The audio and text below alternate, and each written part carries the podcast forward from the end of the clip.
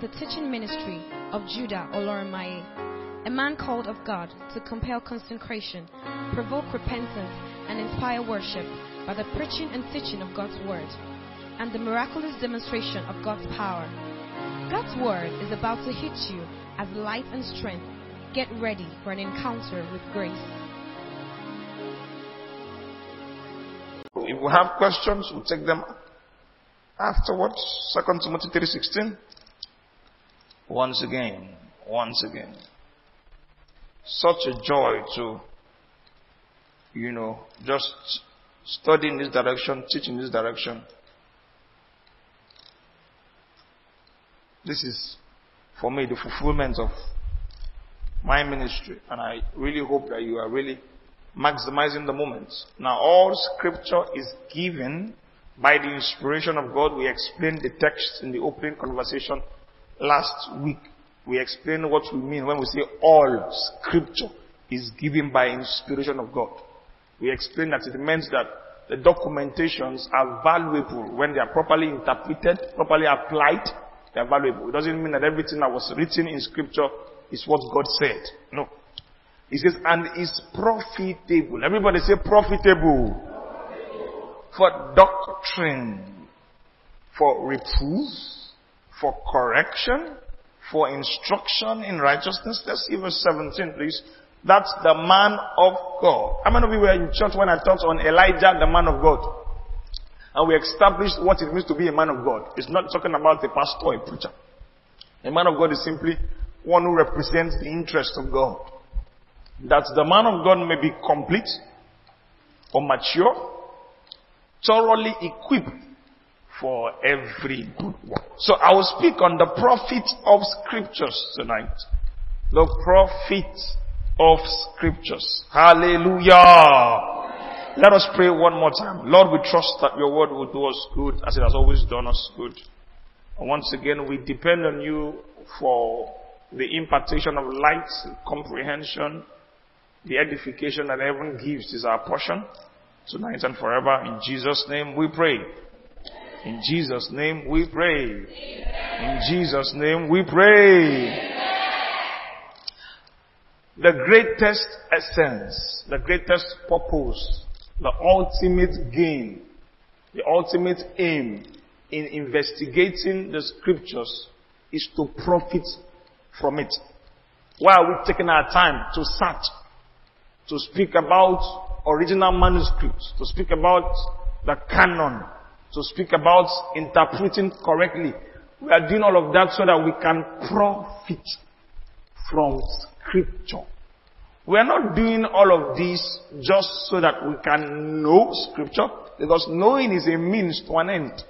We're not doing all of this so that we can boast as Bible scholars, and just like I was encouraging you some seconds ago, so that we can defend and, you know, live as original Remites. We are doing all of this so that we can profit from scriptures. In other words, it's not complete until you profit. All your study, all your investigation, all your analysis is not just to make you a Pharisee.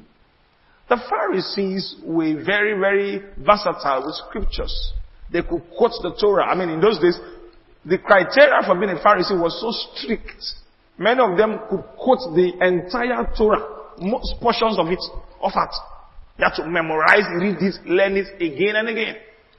Yet they did not profit from it. When Jesus showed up, he said, search the scriptures. You think that you know the scriptures and you don't even know me? Search the scriptures. Because you're not profiting from it. In them you think you have eternal life. Search the scriptures. So the essence of searching is to profit. We're not searching just to become professors of theology. There are many professors in university professor of divinity, professor of theology, professor of Bible, professor of bibliology. But there's no, when you see their life, you discover there's no profit from the scriptures. They have searched it, as it were. They have investigated it. They have analyzed it. But towards end? It should be towards the end of profiting. Everybody say profiting. In Romans chapter 15 and verse 4, Paul says that the things that were written aforetime, that is the documents of previous scriptures, were written so that we might find hope and comfort in them. That's profit. The reason why these things were written and documented is not just so that we can cram it. It's not so that we can win Bible quiz. It's not so that people can call us Bible scholar, Agba Bible scholar. It's so that the hope and the comfort that this thing is supposed to give, the learning will be our portion. Every time you pick the Bible to read, to investigate, let it be that you are reading towards the end of profiting.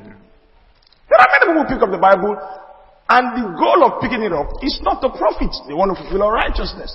They want to satisfy their conscience. When they are asked, to you read the Bible today? They want to say yes. But if that's all you are reading for, you're not going to really squeeze out all the juice that is in this scripture.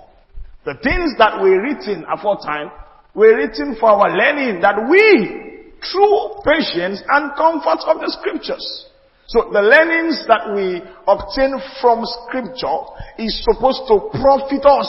It says we might have hope.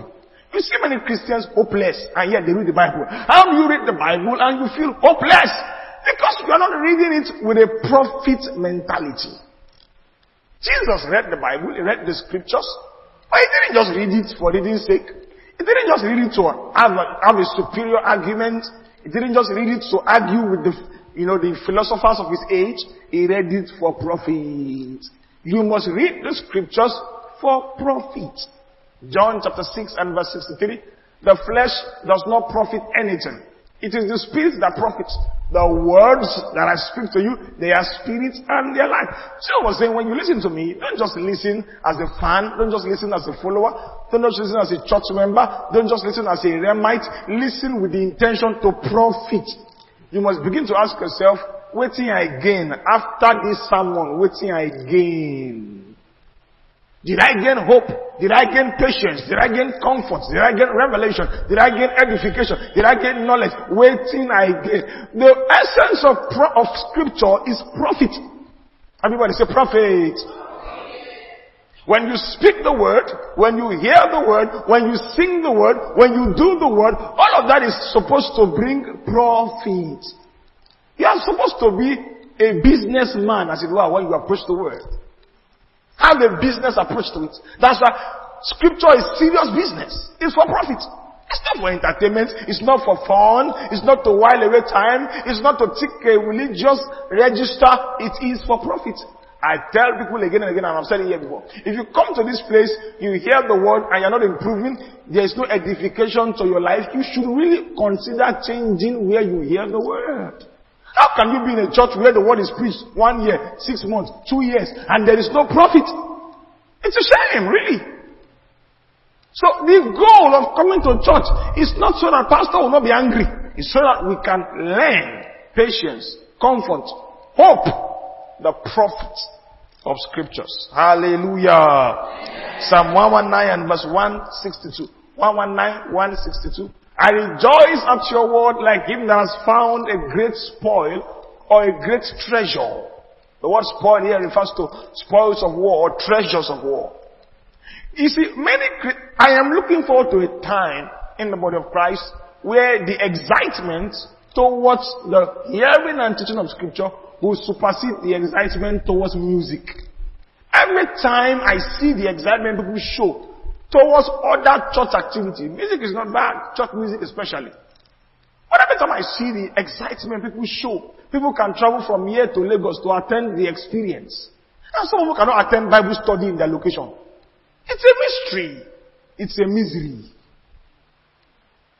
This man says, I rejoice at your word like I found great treasure. And for him, the word was not just some, some, some sound from the mouth of God. It was treasure. He would leap for joy and say, yeah, I got it. When last did you rejoice? Maybe because you have not been profiting from it. We cannot insist that a generation fake their joy at the preaching of the word, at the hearing of the word, when they are not profiting from it. So beyond being instructed to hear and to investigate, you must be instructed to profit. If I sit down for seven hours and hear a sermon and there is no profit of what use. I like the way Peter said it in John chapter 6 towards the latter verses. Jesus says, won't you also go? He says, where can we go? You alone have the words of eternal life. And we have come to believe and to know that you are the Christ. Peter said, listen, where else can we go? It is only with you that we can profit. It's only with your words that we can profit. He said this in Luke 5. Nevertheless, at your word, I will let down my net. We saw the profit he got by the word of Jesus. Peter had come to understand that there's profiting in the word. As a Christian, you must understand the profits of the word. You must learn to derive profit. Derive it. When you are balancing your book sheets of life, you must say, uh-huh, I gain this one by the word. I gain this one by the word. I gain this one by the word. There are many Christians who have bragged about how much they attend church, but if you ask them, or if you check out what they have profited from church, you can see very little things. It's not good. Don't just come to church. Don't just read the Bible. Don't just attend the word conference. You must learn how to profit from the scriptures. Hallelujah. The word of God in itself is a profitable thing. It's a profitable treasure. It's a profitable spoil. However, there are principles that can help us to maximize the profit. Jesus spoke a parable in Matthew 13, the parable of the sower, or you can call it the parable of the seed, or even the parable of the soil. And some people profited 30 fold. Some will profited 60 fold. Some will profited 100 fold. Because there are different principles in the profiting of scriptures. Matthew 27, Jesus says, the fool hears my word, he does not do anything about it.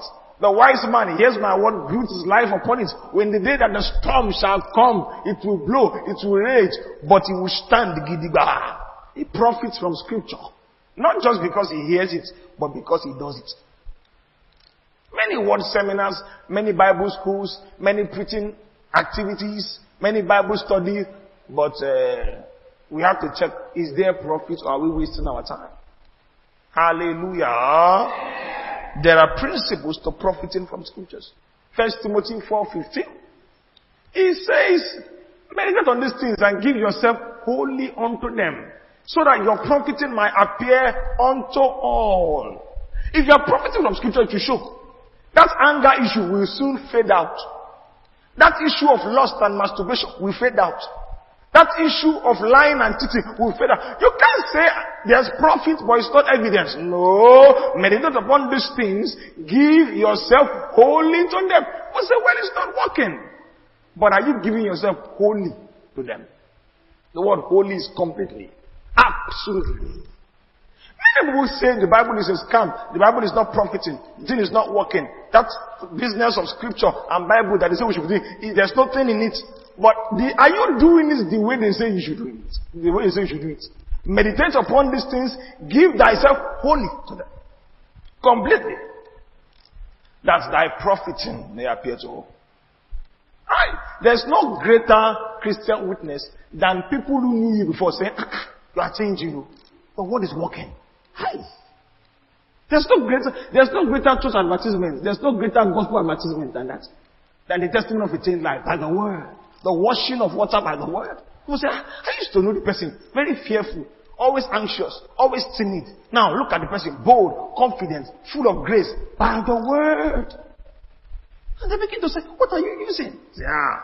Now Bible they use oh, the word of God. Now my medicine. Hallelujah. Profit appear to all. My secondary schoolmates know me. Or they knew me. My university mates, they knew me. They can see what the word has made out of my life. The word. Not connection, not placement, not even parental upbringing. The word. The word. There are principles to profit from scriptures. And you must learn them. Mark chapter 7 and verse 13. Jesus says, because of your traditions, you make the word of God ineffective. You make the word of God of non-effect or of no effect.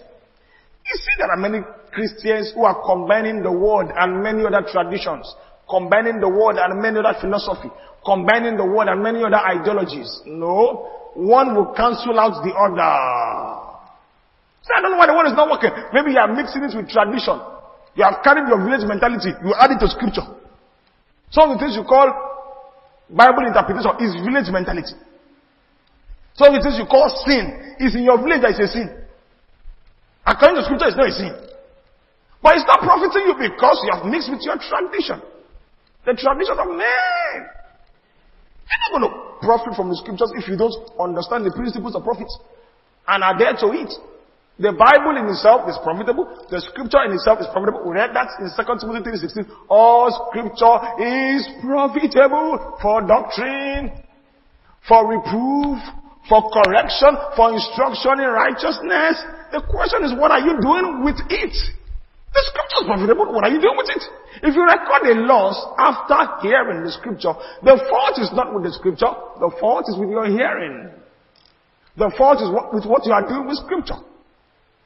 The scripture is profitable. The preaching of God's word is profitable. The reading of God's word is profitable. The saying of God's word is profitable. For doctrine, for reproof, for correction, for instruction. If you don't find profit, something is wrong with you. You need to adjust. Hallelujah. All scripture is profitable. You read Leviticus, profitable. Songs of Solomon, profitable. Revelations, profitable. Numbers, profitable. James, profitable. Luke, profitable. All scripture that the man of God might be thoroughly furnished. Anywhere you record a loss is probably because you have not given yourself to all scripture. You want to experience hundredfold profit, give yourself to all scripture. All scripture. You want to experience maximum profit, give yourself to all scripture. Don't be doing scanty measures of scripture and be expecting maximum profiting. Nah. If you reap, or if you sow spirally, what will happen? You will reap sparingly. If you sow bountifully, you would reap bountifully. You can't be reading one verse every day and say it's not working. What are you talking about? One verse? Come on. You can't be reading one book every year and say it's not working. Come on. Even as a student, how many, how many courses do you do per semester? Averagely, 7, 8, 9, sometimes 10, 12. You have to give yourself to lots of readings.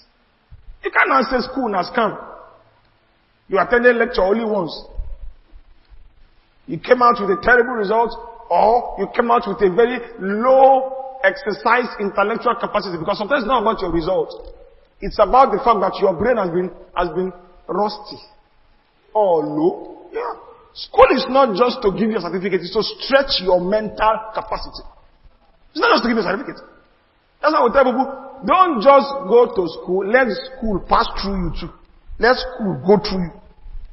Eh? Young ladies, young guys, you went to school for six years, and every time you shake somebody, your hands are shaking. Because it's a handshake. What did you do in school? You just go with your book. You didn't greet people, you didn't socialize. That's a waste of investment. It's not just about books. It's, see, it's a developmental strategy. Amen. But even at that secular level, the profit will only appear if you practice the principles. Glory to Jesus. The Word of God, the Scripture, can be compared to three things. The Scripture is nutrition. As newborn babes desire the sincere milk of the word that you may grow thereby. Scripture is nutrition. You eat it. And if you eat it, how often should you eat it? How well should you eat it? How solid should be your meal? You cannot be saying, I took one strand of indomie and I don't know why I'm not full. I don't know why I'm sick. You took one strand of noodles. Say, I took one soup, one spoon of pepper soup. I don't know why the cold did not go. One spoon cannot cure the cold. I took one, one, one bite of bread. I don't know why the, the, my pain, my hunger pangs is still there. It's not working. It can't work. You are taking too little. The measure you are taking cannot profit you. The word of God is nutrition. If it's nutrition, how should you feed yourself with it? Be robust with your food. Eat well, eat well, eat well. Tell your neighbor, eat well. Come on. You can't have access to the restaurant of God's word and you are taking one bite. And you say, I don't know why I'm still hungry. You took one bite, that's why. Say, I don't know why my immune system is not working. I don't know why I'm still tempted with all these little, little things. Of course, your, your defense mechanism is weak because your nutrition is poor. Say, the only food I eat is rice, but I don't know why I'm not growing well. All scripture, all scripture. Your, your, your nutrition must be balanced diet. Amen. You can't be eating only rice and say, ah, ah, it's, it's not working. This food is a scam. Food is a scam. I thought they said that when I eat well, I'll be healthy. I'll be eating rice. I eat rice morning, afternoon, night, midnight. And yet, I cannot see any nutrition, that any nutritional benefit of the food. Yes, rice is food, but all scripture, all scripture. The only thing you read is Psalms and Proverbs, Psalms and Proverbs. Are you Solomon? Come on. Psalms and Proverbs, Psalms and Proverbs. You carry Gideon's Bible. For four years, they gave you, you, you don't still know you should buy a, a proper Bible. You have bought shoe. You have done photo shoots, birthday photo shoots. You have gone for excursion. You have never bought a Bible. And you are 24 this year. Come on. You know, it's not working. It's not working. All scripture is given by the inspiration of God. The only time you are comfortable with sermons is when the topic is relational. Relationship sermon. The mystery of love. Now so your eye goes stand, come, come, come, come. Your ear goes stand, bang, bang, bang, bang, bang. You say, that's one, that's the word, that's the word. That one, you know they sleep. For that kind of sermon. You now say, but it's not working. I've been hearing it every day for one year. The only person I listen to is Pastor Okon, what's his name? Pastor Kingsley. Oh, he's my favorite pastor. Huh? All scripture. The book of Romans and the book of Revelations. I know you like Romans, But uh, plus Romans plus Romans plus revelation. You need a thorough diet. Hallelujah. All scripture.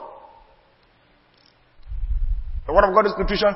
The word of God is medication. The scripture is profitable.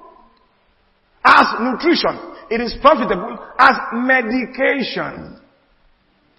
People are sick, weak, infirmed. The solution is the scripture. The issue, however, is that they do not take the scripture according to the prescription of the physician. How did the physician say we should take the scripture? This book of the Lord should not depart from your mouth. Meditate upon it night and day, day and night, night and day, day and night. That's how you make your way prosperous. That's how you're going to have good success. The profit of scripture is only possible when you take it according to the prescription of the physician. The physician says night and day. You are doing once in three weeks. Say it's not working. How can it work? Night and day.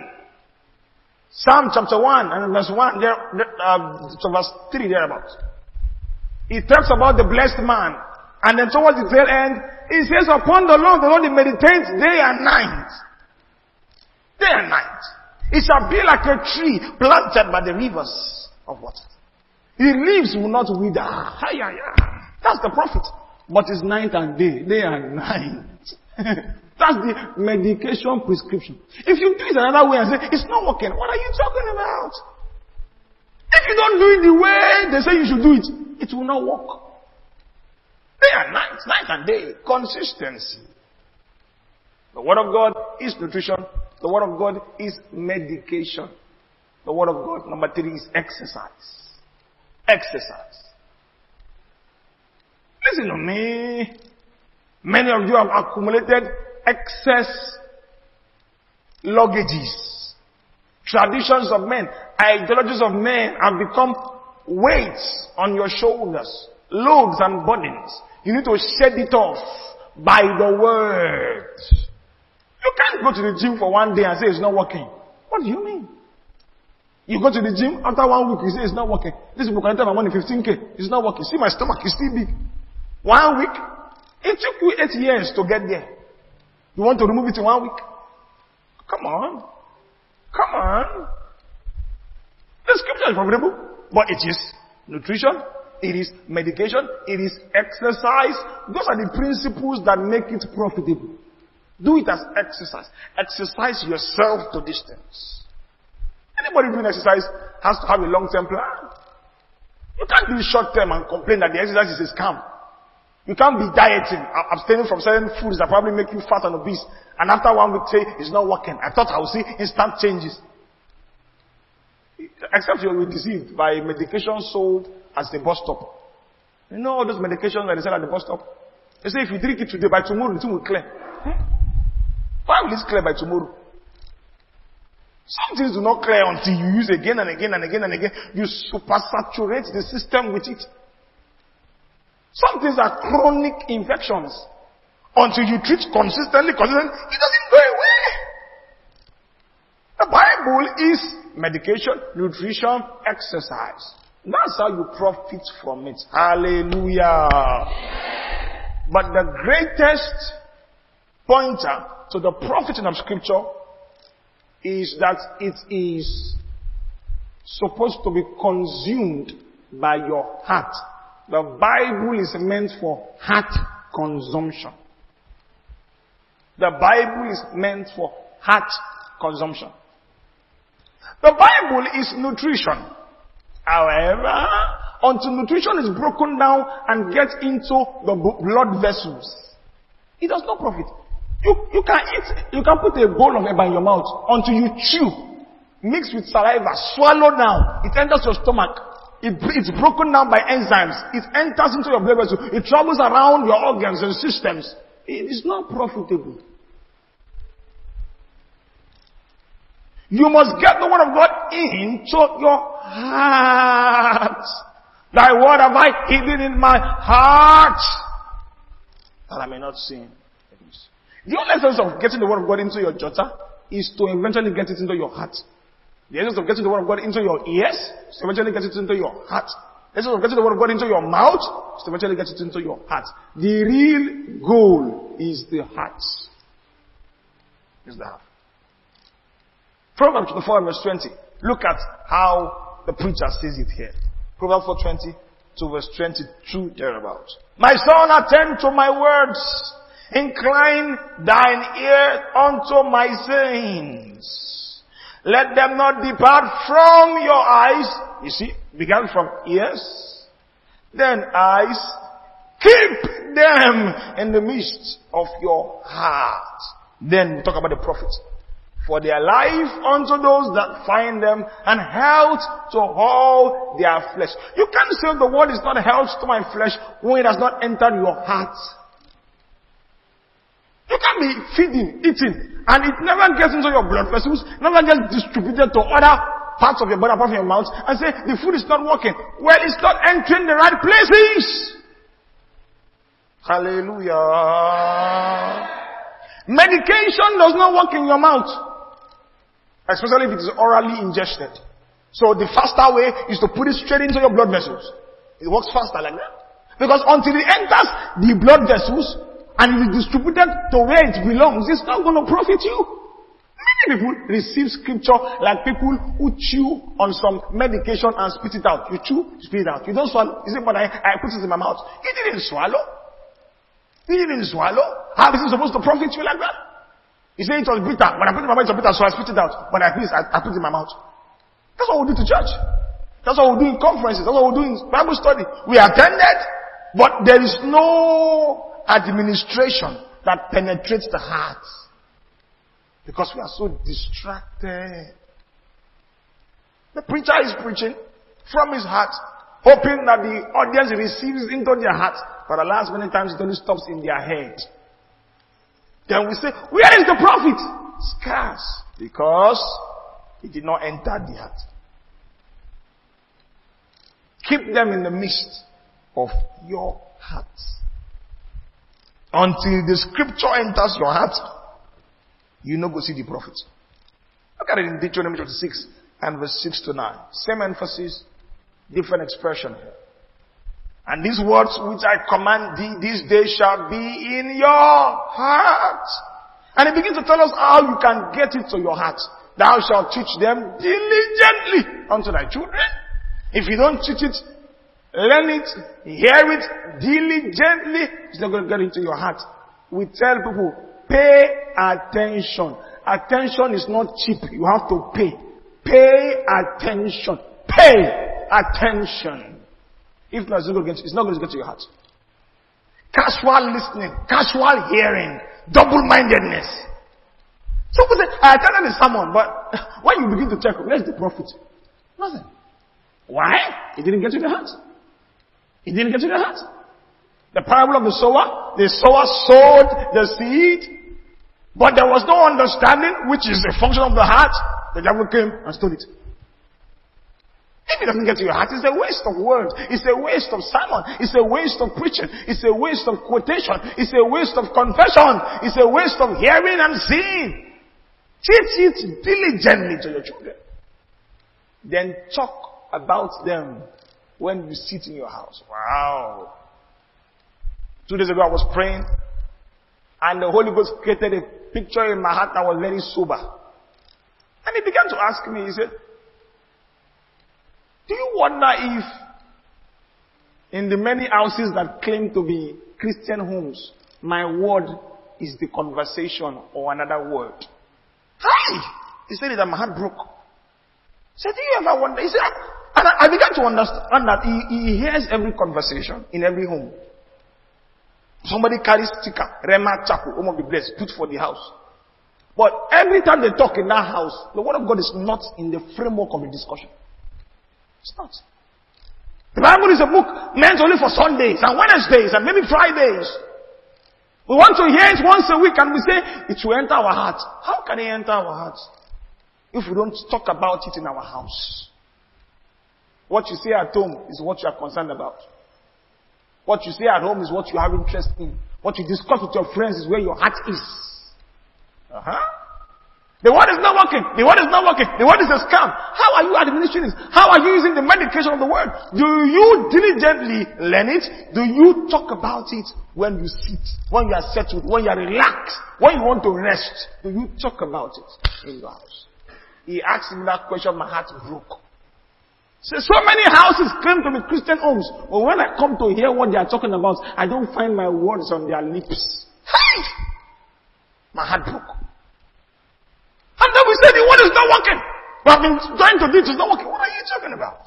In the day God brings his book and shows you, we will say that we are the one that failed. The word of God is settled in heaven forever, it never fails. Scripture cannot be broken. But many times we do not administer it into ourselves the way we ought to. And so, the profit is little. And when thou walkest by the way, and when thou liest down, and when thou risest up. He said, let it be the entirety of your life. You're standing, the word. You are sitting, the word. You are gisting, the word. You are joking, the word. You are talking, the word. That's how it enters your heart. You can't do it two hours every Sunday and see it should enter your heart. If it does not enter your heart, it cannot profit you. It cannot profit you. We must become addicted, obsessed, slaves to the word. They must say, with whom they talk Bible. That's the only way it's going to enter our heart. Oh yeah? That's the only way it's going to profit us. They must say, "I want too much. Everything Bible, everything the Bible says, everything the Word of God says, that's the only way it's going to enter our heart. And that's the only way it's going to profit us. That's the way Jesus was. Do you ever imagine Jesus would see anything, think anything, do anything outside the framework of scripture? Never. Never. I'm not saying everything he said was a quotation verbatim of the scripture, but everything he said and did and engaged in had a scriptural framework. If they asked him, why did you have to Give me a Bible verse that supports that he could say, well, this verse supports it. That's how it entered his heart. Hallelujah. Verse 8. Thou shalt bind them for a sign upon thy hand, and they shall be as frontlets between thy eyes. Everywhere you go, you must see it. Everywhere you turn, it must, it must be a reminder. You must not forget it as you go. How do I know it's not in the heart? It is easily forgotten. People show excitement in church when the sermon is preached. Who may shout, who may give dangerous seats and big tithe and offering. But if the word doesn't enter the heart, there is no profit. And the way, see, Because the word is a spiritual entity or a spiritual reality, people think that they will not have to labor diligently to administer it. Look at the labor involved. Go back to verse 6. The first thing he speaks about, be in your heart. Go to verse 7. He uses diligently. You can't be lazy around the word and expect it to enter your heart. Mm-mm. You can't be. And if it does not enter your heart, there will be no profit. So he says, be obs- obsessed with it. Surround yourself with it. When you are in your house, talk about it. When you are walking by the way, talk about it. When you lie down, talk about it. When you wake up, talk about it. That's the only way I can administer it into your heart. That's the only way the medication will work. That's the only way the nutrition will work. That's the only way the exercise will work. If you don't do it like that, forget about it. There are many who are accusing the Bible, pointing fingers at the Bible. It did not work. The Bible says, or the pastor says, and said it did not work. And I did it though. When you check, how did you do it? You see, ah, this was not the prescription of the physician. Hallelujah. Amen. Hallelujah. Amen. Repetition, consistency. That's how to get the word into your heart. That's how to get the word to profit you. Repetition. If you don't do it repeatedly, repetitively, it's not going to profit you. If you hear it once in a while, it's not going to profit you. If you do it once in a while, it's not going to profit you. This book of the law must not depart from your mouth. Meditate upon it night and day, night and day. And upon his law, he meditates night and day. Con- it's in the consistency. The profit is in the consistency. You cannot afford to take breaks from scriptures. You cannot afford to take a leave from scripture. You're on a vacation, scripture. Many people took breaks from scripture. They said, we are on holiday. So for two weeks they didn't read the Bible. They said, we're writing exams. For two weeks they didn't read the Bible. They have not recovered. The disease they accumulated in that two weeks period, they have not been able to fix it. The infections that was that, that, that bombarded their life after that two weeks, they have not been able to cure it. You can't afford to take a break from scripture. This book of the law must not depart. Must not depart. Night and day. Man shall not live by bread alone, but by every word that proceeds from the man of God. Night and day. Consistency, repetition. That's how it enters your heart. That's how it profits you. Bible reading is the all-time low now. All-time low. We have all the gadgets, but we still don't read it as we ought to. Night and day. Mm-hmm. Talk about it when you wake up. If you don't read it, how can you talk about it? You can't talk about a book you don't read. You don't know the book. I always say it again and again. Many Christians are loud. Many Christians, words flow. When the subject is politics, sports, movies, once the subject is Bible, they become quiet Christians. They can no longer talk about it. Why? They don't read the book. When debates are going on online, they say, hmm, contribute, say something. You can't because you don't read the book. When terminologies are used, theological terminologies are used, they, can, they don't, cannot relate with it because they don't read the book. But any other, you know VAR. You know Division 2. Some ladies are looking at me like, what's the, uh, because you don't read that book, the book of soccer. You can't relate. The same way. Some Christians, you say, you say consecration, they hear concentration. They can't relate with Bible terms. They can't because they don't read the book. You say sanctification, they have no idea what that means. You say holiness, they have a popular concept of it. They, they don't know what it really means. They cannot engage in Bible conversations because they don't read the book. It's a problem. Preaching has become so hard as I go about in my itinerary ministry. I see how hard. I can't even quote it anymore. Because you quote the scripture, no say, it's not in the Bible. So you have to open it. Okay, let us open our Bible. So you can see it there. But people don't read it. So hard to just preach, just talk. They are making reference to scripture. They don't know it's even in the Bible. They, they have never heard it before. That one said, they, did. It's like a lecturer comes to the lecture hall, three days one time he gave you a handout to read. Study is when we will come, we'll just discuss. But nobody read the handout, so he came. He's quoting page 44. He said, eh, what is he talking about? We did not read the handout. We didn't read it. So difficult to preach. You have to be opening, let us open our Bible. Some of them with their iPads will not be loading. Pastor, oh, she load though. If you are there, say, wait for me. Wait, wait for me. If you are there, ah, can we just talk? I was just talk? It's a problem. Hallelujah. Nutrition, medication, exercise. By repetition, by consistency, until it becomes your default mentality. Ah, yeah. That's the zenith of life. That's when the word becomes flesh. It becomes your default. You won't have to think about it to act out scripture. It will flow naturally. You have conditioned and configured your life to submit to scripture. Everything you do just flows in the direction of scripture. It just flows. Your life is conditioned by serious repetition, serious indoctrination, consistently, hearing it day and night, saying it day and night, talking about it night and day, inculcating it in every conversation. The conversation is politics, we find a way of putting scriptures inside. The conversation is movies, we're watching a movie, we find a way of putting scriptures inside. My wife knows if I'm watching a movie, we die. And I see something, this is not the Bible, we know the Bible. This is what the Bible says. I also explain it. Many so-called Christian movies are more anti-biblical than Quran. I'm not going to watch a movie where somebody is, is sitting down, a demon, and the person is Holy Ghost filled, a demon came. And the person said, in Jesus' name, go away. And the man said, no, I will not go. Hey, Bible and verse. Chapter and verse. Where, where in the Bible did that happen? Where in the Bible? A Christian, Holy Ghost, many of you believe that kind of thing? Say, you know, there are, there are levels to these things, so there are rankings. Rankings? That's why you cannot fit scripture. A ranking that makes scripture to break. God punish that ranking. Ranking when they break scripture. Let me say it again. God punish that ranking.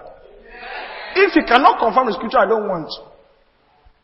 It doesn't amuse me when I see those things, when I hear those things. You hear a, a so-called Christian song. This is not scripture. Come on. There's no Bible and there's no verse that supports this kind of sentiment. But that's what many people are feeding on. There are three pointers from scriptures, three portions of scriptures that teaches us how to profit from scriptures. I'll show you very quickly. I don't have time here. The first is Colossians 3:16. Look at this. Look at this. I'd like you to really pay attention here. Enough of just hearing scripture and there's no profit. It's high time we begin to suck out, squeeze out exploit all the profit available in scripture. I don't want to do another morning devotion and just waste my time. There's no point. I'm not reading for a Bible quiz competition. I'm not reading to pass a Bible school exam. I want the profit of scripture. I was in a Bible school exam. I was evangelizing. Somebody was cheating. Bible school exam. I do that. Forget that one, Jerry. We shall pass now. We will pass. Ah, in Bible school exam, you're still cheating. Are carrying us more. But Bible school exam, Bible school. Oh, ti ẹ̀bẹ̀rù Ọlọ́run, oh, ti ẹ̀bẹ̀rù Ọlọ́run. You know who fear God. Different, different kind of nonsense. Did they teach you one time to nigga? You were too busy writing. Did not, did not look around. We attended the same Bible school. Okay, you didn't know she went to Bible school. Now you know. You're the best student that make our farm small. Let the word of God, let the word of Christ rather dwell in you richly. Everybody say richly. The quantitative measure that allows for profiting is described as richly. In all wisdom, teaching and admonishing one another in psalms and hymns and spiritual songs, singing with grace in your hearts to the Lord. Now, what is the point here? We've said that the word of God must be consistently administered into your heart. consistently administered into your soul. But how can we get the word of God to a point where it is now richly? How can we get there? The only way to get there is to ensure that every channel that supplies information to your mind is something that the Word of God can use to enter your heart. I will explain. The Word of God cannot dwell, or the Word of Christ cannot dwell in you richly if you only read the Bible.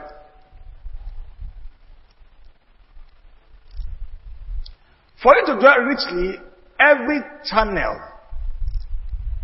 available, hearing channel, speaking channel, meditating channel, watching channel, must be supplying scripture.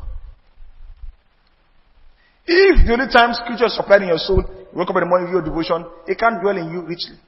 So to explain the diversification of the channels, Paul gives you a clue. He says, for instance, teaching and admonishing one another in psalms and hymns and spiritual songs. Such that even in listening to music, the word of God is being pumped in. Hallelujah. Many Christians listen to music more than they hear the word of God. But that will, that will not be a problem if the music they are listening to is word based. It's not, it's not a problem. The problem is that they hear the Bible for 15 minutes, they listen to music for 15 hours. And the music they are listening, even though it's called gospel song, Iran Loambe. It's rubbish. So, although there have been many spiritual activity, the word of God does not dwell richly because they have not maximized every available channel. You, you must maximize the channels to get the word inside you. I have a television at home. I play games on it. I watch football on it, but much more than that, I hear sermons from it. I hear sermons from it. I hear sermons from it. I have a phone. I make calls with it. I chat with it. I write with it. But much more than that, I hear sermons with it. I read scriptures from it. Every available, you see, everything you have that can be a supply to your mind must be wired to supply scriptures. Imagine if all of our singing was word based. When we have music concerts, it will also be a word impartation meeting. Because if we do music, all night music concerts, and all the songs are word based, all the songs are just scriptural songs. Not everyone help those that help themselves lyrics. When you hear the lyrics of the gospel song, you just laugh. Materialism. I go America, I go America, I go America, you saw, you go America, you go, oh you go America. Goodness me. Somebody does oh, all night for that kind of thing. You know, say, I attend a gospel concert. then he wakes up getting angry that he has not made it. Covetousness, greed now begins to plague his soul. And I say, I don't know what's wrong with me. I know what's wrong.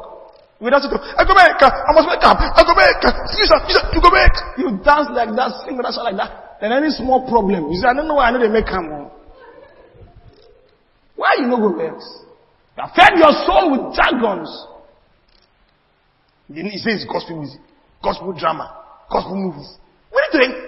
Every channel that is feeding your mind must be able to supply the word. Supply the word.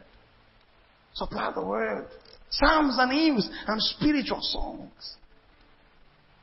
The psalms probably are the most quoted parts of scriptures in the gospels and even in Acts. The psalms, they were always quoting the psalms. Because the psalms, yeah, were songs, but they were spiritual songs. Come on. They were scriptural songs. It's a shame, really, that we are not maximizing these channels. Everything has been abused. We can do better. One of the greatest tools of teaching in Jewish culture are songs. Even we grew up learning many biblical etiquette and biblical verses just by singing a song, a rhyme, a poem. Many of these we learned as morals, songs. I love Jesus, I love Jesus. He's my friend, he's my friend. He will never leave me. That's eternal salvation. He will never leave me. He's my friend. In that simple, that song is more biblical than many of the hit songs of your celebrity musicians. More accurate, more doctrinal. As simple as it sounds. He will never leave me. If that's all I remember, that Jesus will never leave me. According to the scriptures, He will never leave me nor forsake me. I can get comfort and hope by that song. How many songs really give comfort and hope? They give greed, they give covetousness. They make you feel you're not, you're, you're, in fact, they make you feel you're a, a failure in life. You say go make you go make you go buy am, you go buy, you say go driver, you go driver. You hear that all your life. you now, you now wonder why you are jealous when somebody else succeeds.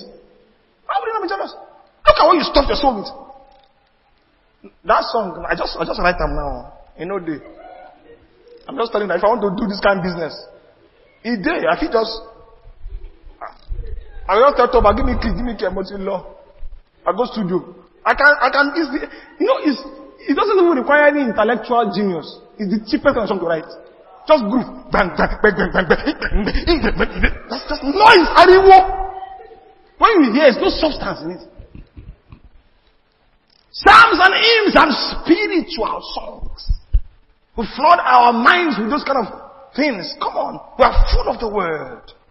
Let the word of Christ dwell in you richly. How can it dwell in you when every channel of my impartation is word based? Word based. Word based. I'm not saying you should only watch Christian movies. I'm saying even when the movie is communicating a philosophy, the scripture is your shield. You are deflecting and separating things and saying, no, no, no, no. No, no, this one can enter here. Hallelujah.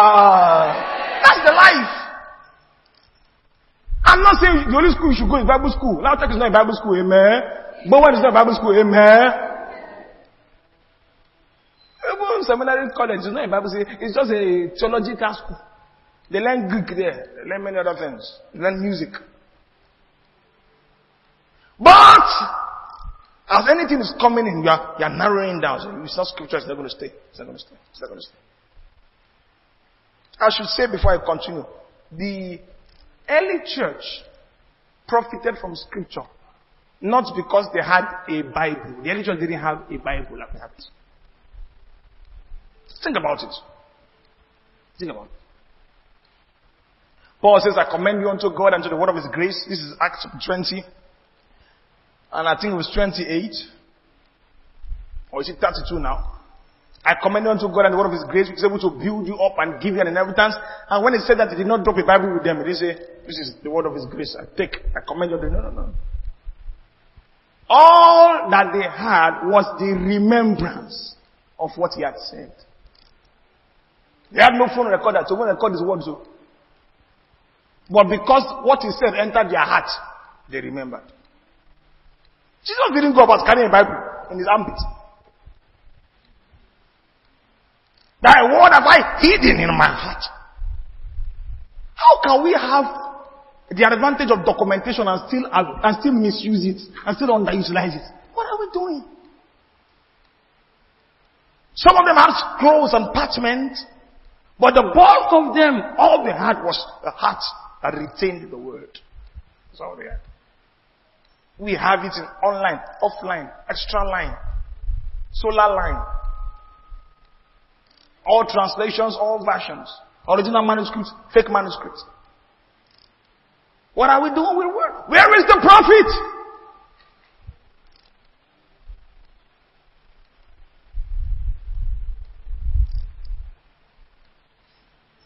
second scripture here that explains the prophecy of the word. Matthew 13, the parable of the sower. Let's start from verse 20. Let's see the interpretation. But he that received the seed, okay, start from verse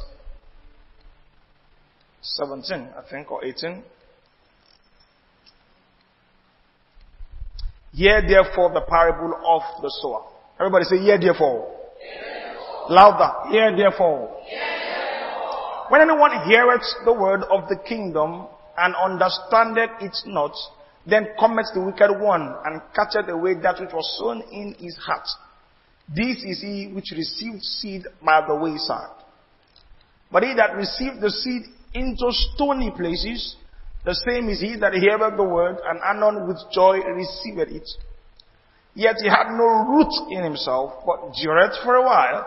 For when tribulation or persecution ariseth because of the word, by and by he is offended. He also that received seed among the thorns is he that heareth the word, and this is my emphasis, because I think this is the level that is common in our generation. He that receives seed among the thorns, he that heareth the word, and the care of this world, and the deceitfulness of riches, choke the word. Certain things can choke the word. Tell your neighbor, let the word breathe. Don't choke it. Certain things can choke the word. You've got to know what chokes the word. And avoid it and abstain from it and remove it. He that hears the word, or he that receives seed among tongues, he that hears the word and the care of this world. The care of the world. Put this in another version, I'd like you to see what care of this world means.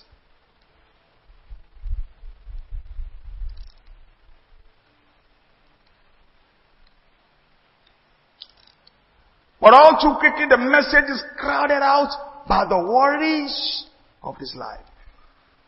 This is why the word doesn't profit.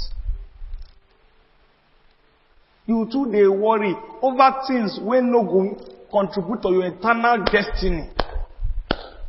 Now you go worry, worry, worry, worry, worry. You go choke one, choke one, one no go breathe. Worrying about ephemeral things. Look at the worries of this life and the layer of wealth. I was talking about covetous music. You see, people don't, you see, people think I'm an extremist when I talk like this. You know, it's the same, you know, interestingly, the same emphasis of secular song, same of gospel songs. The secular song is singing, I get money past your papa, I get money past your mama. The Christian music that you singing, I. It's the same thing. Just said in different cliches. the lure of wealth. Lure of wealth. Covetous, greedy, unstable, anxious, depressed believers, the lure of wealth.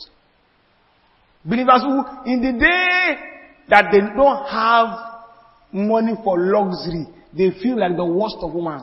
Money for luxury, not money for basics. Money for luxury. They feel like they feel like God is unfaithful. And God, I serve you. And I cannot buy data. Provide data for me, God. Data. Data.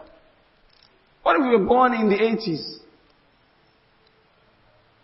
So this is we call, we cannot do without them. We cannot do without them. And of course, I have to admit some societies have wrapped their lives around these issues. Like some of you get to hear of some news at your workplace online, WhatsApp group. No work today, oh. now WhatsApp group be here So I agree if you don't have data, you'll be able to access such information. But many of the things we exaggerate and act like we can't do without them is because we are, we are rich, honestly. Because we are rich. I remember my house, when uh, the GSM came out, GSM. I have the picture of my father. But buying the SIM card, SIM card of 40,000 naira or so, SIM card. Econet wireless. It's Econet wireless, Econet wireless. Then Motorola. There was a Motorola, used to have antenna. One day I did a stupid thing. It was very stupid. Actually. I remember my father had the Motorola phone. When, he, when the phone came, we, I was angry because like, it's not phone. Why are you, why are you harassing it like this? I said, it's not phone. So one day it rang. What was Motorola's ringtone again? I forgot it. But it has one very interesting customized ringtone, Motorola. Motorola. And then he ran out from the bedroom, almost naked, to pick the call. And I was laughing. Daddy, what is this? It was stupid. Thank God my father was not Noah. It would have cost me.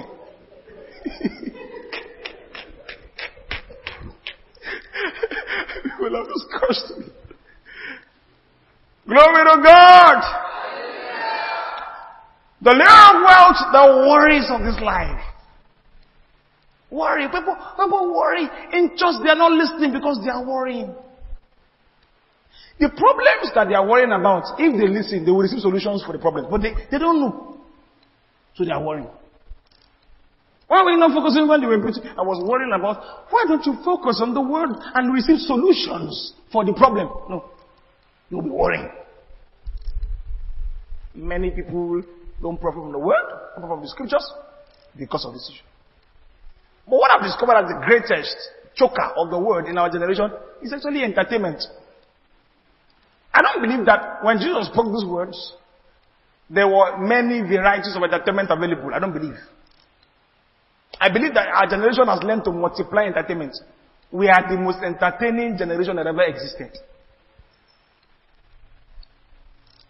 I mean, the professions of entertainment now, think about it. Somebody can be a billionaire playing ball. Under the Roman Empire, it was not possible. You're a billionaire, what is your, what's your career? You play ball. There were sportsmen in the Roman Empire. The Roman Empire began the Olympic Games, by the way. But do you know that crown? It was a leaf. You have not watched old school movies. Leaf of, of crown. They put crown as leaf. They wear. That's all. There's no monetary, there's no monetary attachment to it. They will go to that massive, like a stadium. Some of them will fight with beasts. Wrestling, athletics were the popular games then. There was no soccer. But to think that sportsmen will be earning 300,000 pounds a week. Impossible. We are the entertainment generation. We have, we have even learned how to combine words of this life and lure of words together. Entertainment, for instance, like sport, is somebody inventing a problem that does not exist and making people watch it. Do you know that whoever wins Chelsea or Man U, it doesn't solve anything in the world. But somebody invents a problem that does not exist and make people pay towards it. Brilliant. so if, if, whatever happens to that ball, whether it enters the net or does not enter the net, the crisis in Israel and the Palestine state will not end. Dollar will not increase in value. Naira will not swell up because of what happens to that ball. But you see millions affectionate towards a problem that does not exist. Sorry. The worries of life. When you hear worries of life, it's not even on things like what shall we eat. That's a level. Matthew 6 speaks about that. It, the cares of this life, like what shall we eat. I'm telling you that for entertainment, somebody watches a movie that is not real and is worried. They will not catch him. Or, hey. The person is supporting is an armor in the movie. I don't want to catch. He's having high blood pressure over a movie that the person that acted it has cast out. He is having high blood pressure. Say, hey, what you hey? Salah, ah! Hey. the worries of this life. Problems that don't exist. Someone is anxious. Because worry here means anxiety. He's, he's, he's investing his emotions into it. Hey, hey, hey, I hope they will not catch him. Hey, I hope he will not rape her. It's a movie. Amen. It chokes the word. why it chokes the word is because the emotional energies that is invested in those mundane, ephemeral things should have been directed into absorbing the word. But alas, it is deflected. The, the phrase cares of this life in the original Greek refers to distractions. You're supposed to invest your energies into absorbing the word, but no, you spread it into things that does not even matter, problems that does not exist. You put your energies into it. Come on, are we still together here? Entertainment. What entertainment does as a choker is that it rewires your mind. There's a rewiring of the brain. You see, and the brain is that is like that. People who enter neuro, neuroscience and neurology and the study of the brain can attest to this. The brain can be wired into patterns. That's why you can develop habits by repetition. That your brain already knows what to do. The person on the keyboard, by virtue of consistent playing, his brain has been rewired towards those keys. So he can do it to a point where he doesn't have to look at it. By rewiring the brain, the brain can see even when his eyes is not seeing. Are we still together here? What happens when we expose our hearts to excessive, that's the word, excessive entertainments that become distractions to the world is that our brain is rewired to delight only in ephemeral pleasures. What that does is that number one, it steals the appetite of the world. I was asking my wife to help me Google how drugs make people lose appetite for food. When I mean drugs, I mean illegal drugs like cocaine and all those other, you know, what's, what's the right term for it? Hard drugs. People on Igbo, we see them slim, they don't chop. When they get high, they don't chop. What happens is that there's a part of the brain that is supposed to pass signal to the stomach that says you are hungry. That part of the brain is suppressed. By exciting it excessively, the pleasure from that thing suppresses the appetite signals. And then the person can be on the go and he will not eat and he will not know that he has not eaten. He will not remember that he has not eaten. That's what happens. When people are doing the excessive entertainment, they forget they have not read the Bible. Their brains and minds are rewired not to have an appetite for the bread of life. Excessive entertainment is a plague. A plague. People don't know. So appetites are stolen. The Christian is supposed to have an appetite for the word. As newborn babes desire the sincere milk of the word. Appetite for scripture is supposed to be a natural thing. You're not supposed to be wind up, encouraged to eat. If you don't eat, you die. You're supposed to just long for the word. Look forward to the word. Why is it difficult? Excessive entertainment has rewired the brain, rewired the mind. Do you know that it's more difficult to read the Bible today because most of us only read posts that have intriguing and suspense-filled themes. The headline is Ashawo in Belgium. You quickly open the link. See? You read, you read, you read, you read. You say, hey, things are happening in this world though. Your brain is being rewired to delight only in gossips, in rumors, in foul, in foul conversations, in vulgar speeches. So when you open the Bible, it is so boring to you. There's no suspense. Your brain has been rewired to only value and crave what has a suspense-filled theme. When there's unpredictability, you cannot predict what will happen next. That's the only thing. That's what they teach in your movies. That's why you stay down and move for two hours. What will happen next? After the first, you don't say there's part two, you go and download it again. You don't say there's season four, you download it again. Your brain is wired to say anything that is predictable have no appetite for it. So when you're reading the Bible you have read before, you cannot enjoy it. I've read it. Pastor, I don't know why the Bible is boring. I know why. Stop watching movies. Because your brain has been rewired to only appreciate anything that has a suspense theme. So now that you already know, after Joshua, it is uh, Judges, what is after Joshua, you have no interest in it. It's too boring, too predictable. Are you listening to me? The cares of this world choke the word. One last scripture and one last thing in my conversation tonight. James chapter 1 and verse 22 to 25. But be doers of the word. Now the emphasis of Colossians 3 is getting every available channel of the word into your heart. The emphasis of Matthew 13 is removing what chokes the word. The emphasis of James chapter 1 is practicing the word. But be doers of the word and not hearers only, deceiving your own selves. Verse 23, please we read to verse 25. For if any be a hearer of the word and not a doer, is like unto a man beholding his natural face in a glass. For he beholdeth himself and goeth his way, and straightway forgetteth. That's the issue. Forgetteth. What manner of man he was. Verse 25, but whosoever looketh into the perfect law of liberty and continueth therein, you see that emphasis again? Continueth. Consistency. He be not a forgetful hearer, and look at the ultimate essence, but a doer of the work. This man shall be blessed. That's where the profit comes in. Shall be blessed in his deed.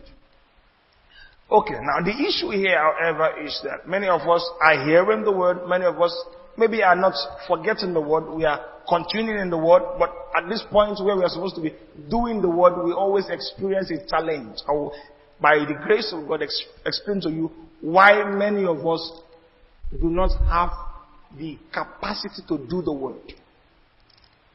Why do I always fail to do the word? Why is it that when I do something against the Bible, I know that this thing is not supposed to be. I know. I'm not somebody who does not know. I know what the Word of God says about anger.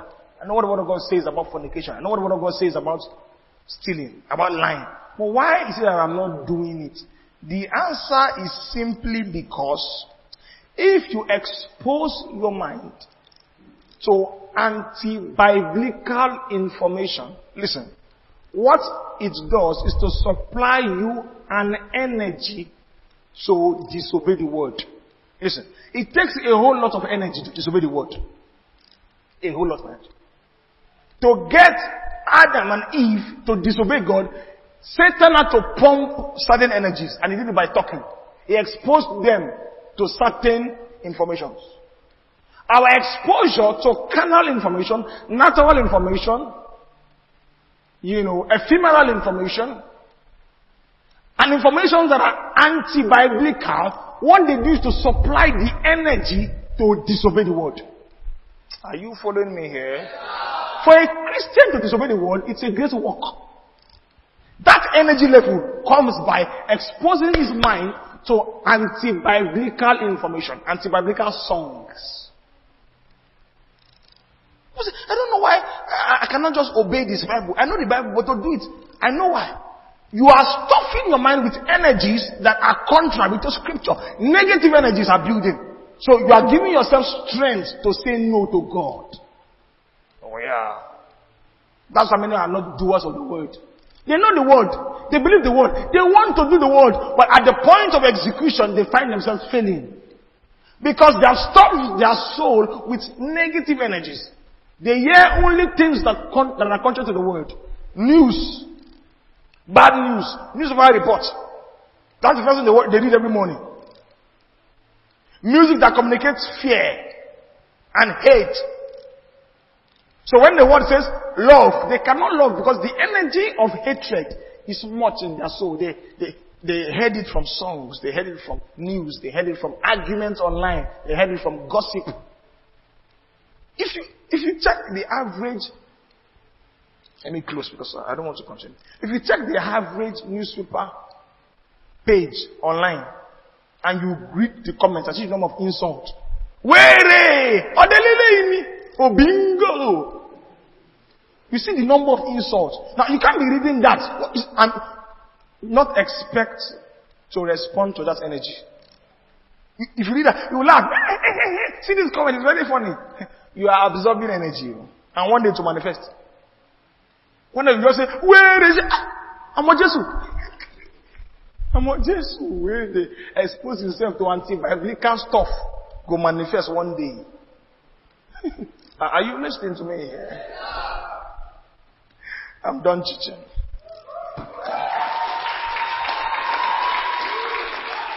If you have a question, Let's have that very quickly and then we'll take our offerings.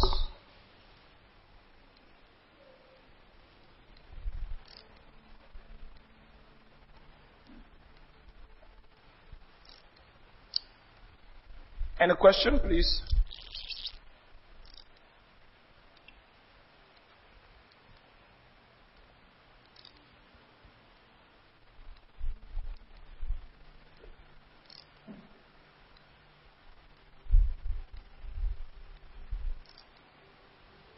Friday we'll be here to pray. Five o'clock. And then Sunday, Thanksgiving service, Pastor Nee, five women from We trust that you've been blessed by this teaching. We look forward to receiving your testimonies, prayer requests, and feedbacks. You can send us a mail at judahmaye at yahoo.com. That is J U D A H M A Y E at yahoo.com. Till next time, remain in the consciousness of God's word and power. Thank you.